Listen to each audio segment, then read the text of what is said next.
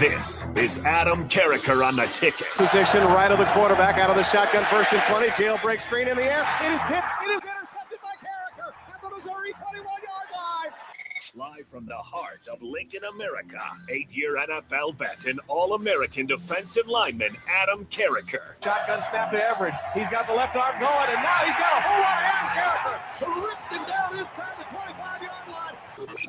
On ninety-three seven The Ticket and the Ticket F M, your host, Adam Carriker.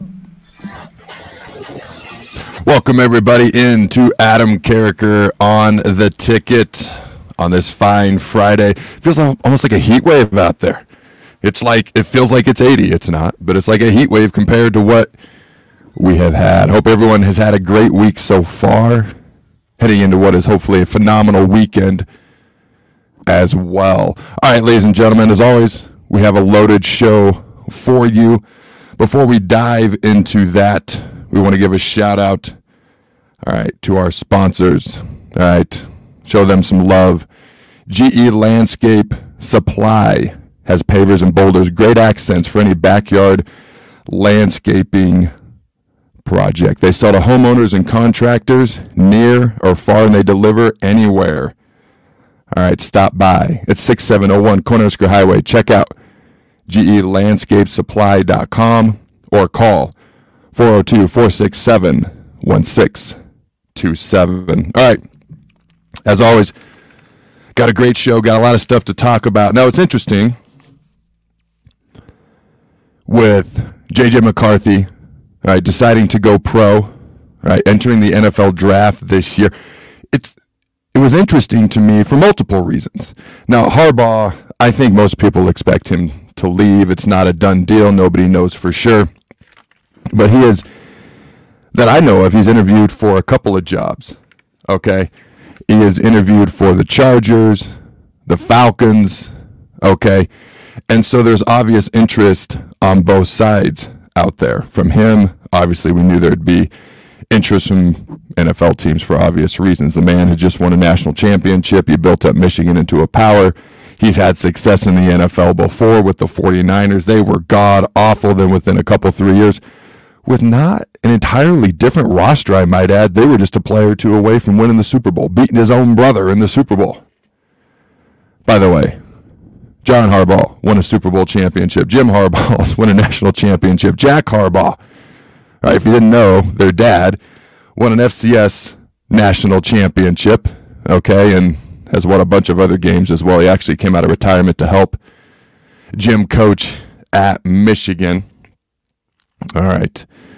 So with with Jim probably being gone, nobody knows for sure. Maybe he comes back. I mean, my God, talk about first world problems here. And he he created these first world problems by having success in the N F L and creating options for himself. He created first world problems, you know, by having Uber's success in Michigan. So, you know, he has, whether you like him or not, whether you like the khakis or not, whether you like Coach Harbaugh or not, it doesn't really matter. The man has made his own first world problem, so there is no bad decision. There is no bad choice for him, all right? And he's earned that right, so kudos to him. As not fun as that might be for some Husker fans out there to hear, but coming back to J J. McCarthy, I was surprised that, I mean, you come back to Michigan, you're going to have a really good team. You look at this draft this year with the quarterbacks. It's one of the more loaded quarterback drafts I've seen in quite a while. Five legit guys ahead of him. He comes out, he declares early for the draft, and uh, he might not go first round. He could have made a lot of money had he come back and played well and proved what he could do. Everyone can see his physical talents, abilities, skills. There's a reason he was a five-star coming out of high school. He hasn't had to do anything. He hasn't had to prove anything. Okay, no fault of his own. Great run game, great defense. Okay, cupcake schedule this year until about the last month or so of the season. But you got guys like Caleb Williams, Drake May, who's not talked about enough, by the way, Jaden Daniels, Heisman Trophy winner, Michael Penix, who set the world on fire against Texas. Nobody played well against Michigan from a quarterback perspective this year. Bo Nix, okay, who just completed his four hundredth and eighty-ninth career, uh, college football season. Then you got J J. McCarthy. Comes out as he's, he's projected to be the sixth quarterback taken. Now, by the way, if I'm an N F L team and I'm in the first round and I've got to pick towards the top of the first round of the N F L draft and I need a quarterback, I could not be more excited about this particular year. So J J. McCarthy, all right, choosing to go to the N F L draft. I mean, he's just a hard guy to assess, as we've chatted about here on this show and other shows that I do as well. It, the talent is there, there, the ability is there. Nobody questions any of that. It's how do you evaluate him based on what he's been asked or not even asked to do to this point. All right. When you look at Harbaugh, and I wish him nothing but the best. Okay, and I'm, I'm actually, he's as intriguing a guy in this N F L draft as anybody to me. Where does he go? What do people think of him? All right, and then how does, you know, what happens once he gets to the N F L? Because he's got that talent, ability, unproven, you know, to a point anyways, based on what he's been asked or not asked to do in his college career. And how does that all play out? He's going to be a very intriguing guy for me to watch personally going forward. All right, you look at Jim Harbaugh, as I mentioned, interviewed by the Chargers, uh, the Falcons that I know of. Mike Vrabel, the former Titans coach, also interviewed by the Chargers. Okay, now best fits for Harbaugh, you know, personally, I don't know, the Chargers, if you're going to go to the N F L. It's not many N F L jobs that you're going to take. Usually N F L teams aren't very good. That's why they get rid of their coach. That's why they need a new coach. Okay. So it's not very often you walk into a situation with a pretty good quarterback like Justin Herbert. Okay, and you've got Austin Eckler at running back. You got Keenan Allen at wide receiver. You've got Bosa rushing the quarterback on the other side of the, the ball on defense. This is a team that's been in the playoffs, not this year, but an awful lot lately. Like, that's a pretty good situation. Plus, you know, I was gonna, I almost said San Diego, California is not a bad place to live, but they're not in San Diego anymore. So never mind. I don't think I'd ever want to live in L A. San Diego would be a little more appealing if I was going to take an N F L job, so to speak. But the other job that actually I think is a little underrated, and with Dan Snyder no longer being the owner there, he just, man, that guy wanted to win so bad. Every time I interacted with him, every time I was around him, he just, oh, God, it's like his heart was going to beat out of his chest. He wanted to win so bad. I got nothing but love, respect, and kind things to say about Mister Snyder. Signed my paychecks for a few years, took care of me, and I appreciate that. The only thing I'll say is it's like he couldn't get out of his own way. He wanted to win so bad, he couldn't get out of his own way. So with a new owner there, you've got new opportunities, okay? So that makes that job a little bit more appealing. But you look at what they've got with the Commanders, they're really lacking one major thing because they've got a solid D-line. They've got a solid defense, good ground game. They got a receiver in Terry McLaurin, four straight one thousand receiving yard seasons.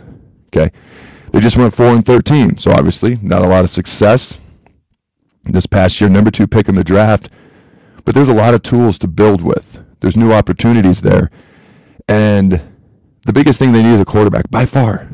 By far. Well, you look at the guys you could get with the number two pick. Maybe Caleb Williams, maybe Drake May, Jaden Daniels. Okay, those three guys, all three of those guys could be franchise quarterbacks. Right? Not saying Michael Penix can't, because he obviously can.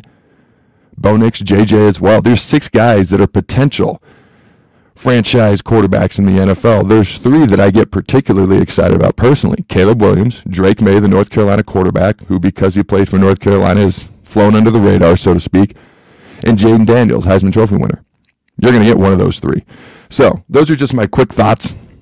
BetMGM has an unreal deal for sports fans in Virginia. Turn five dollars into one hundred fifty dollars instantly when you place your first wager at BetMGM. Simply download the BetMGM app and sign up using code champion one fifty. Then, place a five dollar wager on any sport. You'll receive one hundred fifty dollars in bonus bets regardless of your wager's outcome. And if you think the fun stops there, the King of Sportsbooks has plenty of surprises in store. Check out daily promotions, same game parlays, live bets, and so much more. Download the app in Virginia today and get one hundred fifty dollars in bonus bets instantly from your first wager, only at BetMGM. BetMGM and GameSense remind you to play responsibly. See bet M G M dot com for terms. twenty-one plus only. Virginia only. New customer offer. Subject to eligibility requirements. Rewards are non-withdrawable bonus bets that expire in seven days. Please gamble responsibly. Gambling problem? Call one eight hundred gambler. Promotional offer not available in Washington, D C Uh, J J. McCarthy, Jim Harbaugh. Okay. You look at, it's crazy what's going on with Alabama. just looking at college football in general right now, okay? And I should mention I'm going to be bringing on Nebraska wrestling coach Mark Manning at twelve thirty. I got a bunch of questions for him. We got the people segment, as we always do at the end of the show. So as always, call or text four oh two, four six four, five six eight five. Call or text four oh two, four six four, five six eight five. Some of your questions, comments, concerns, thoughts. Otherwise, do you agree with me on J J? Do you disagree? What about Jim? Would you be happy if he stayed at Michigan? Would you be, because it's better for college football? Do you want to see him get the hell out because, well, Michigan won't be as good without him, and that helps everybody else in the Big Ten? What are your thoughts? Let me know. Call or text four oh two, four six four, five six eight five. All right. Alabama hires Caleb DeBoer. I don't, I don't know that there was a better hire that they could have made in the country that would have realistically come to them. I know Dan Lanning was talked about as potentially being a coach there, and he's staying at Oregon, obviously. I think DeBoer was about as big of a home run hire as they were going to get. He's won everywhere he's gone. The guy just wins. And I know some people are like, oh, man, is it Brian Kelly going from Notre Dame to L S U and the anti-cultural fit that that was slash is? Brian Kelly's a good football coach. If they had any sort of a defense last year, I mean, they, they could have been a team in, in, in the conversation, in the conversation for the C F P playoff. Now, he's obviously the coach of a team that doesn't have very good defense, so that's on him as well. But DeBoer going to Alabama, I don't worry about the cultural fit so much as the guy who knows how to win football games, because here's what I know. If you win football games, everybody's going to love you. And all of a sudden, you're the coolest guy on the block. And if you're the coolest guy on the block, but you ain't winning football games, all of a sudden you're the pariah on the outside looking in. It's less about fit and more about winning, and that's what he does.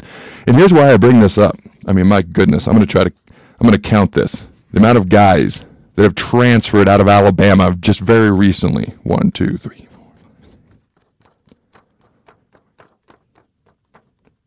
twenty-three. That's like... Holy, that's like eleven on offense, eleven on defense. I haven't broken it down, offense and defense. And a sub.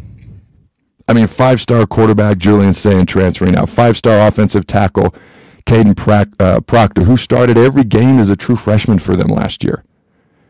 All right, and I, I'm not going to read every name on this list. But basically, Alabama's transfer portal is going crazy. And they're losing what seems to be all of their athletes. It's crazy to me. Now, so these guys are kind of going everywhere. Some of them to Texas, Notre Dame, Pitt, Florida State, Texas, Louisville, Tulane, Tennessee, Florida State, Ohio State, Colorado, Syracuse, South Carolina, right? And a lot of the schools I already mentioned, along with Kentucky and Georgia in there as well. So, man, I've never rooted for Alabama in my life. My dad just raised me not to like the Crimson Tide. I don't know. I mentioned before, Miami Hurricanes, Crimson Tide, New York Yankees. Those were the three, three teams my dad just raised me not to like. All right. I grew to not like Texas. That just happened. All right. Colorado. This would be a lot more effective if we beat them next year, but they're just that little brother that won't go away. Iowa's a new development, as we all know, but those were the three teams. Alabama, New York, okay, Miami Hurricanes. So when it comes to Alabama, I would love nothing more than to see them be a whole lot less successful. That would be awesome to me. But DeBoer's a good coach.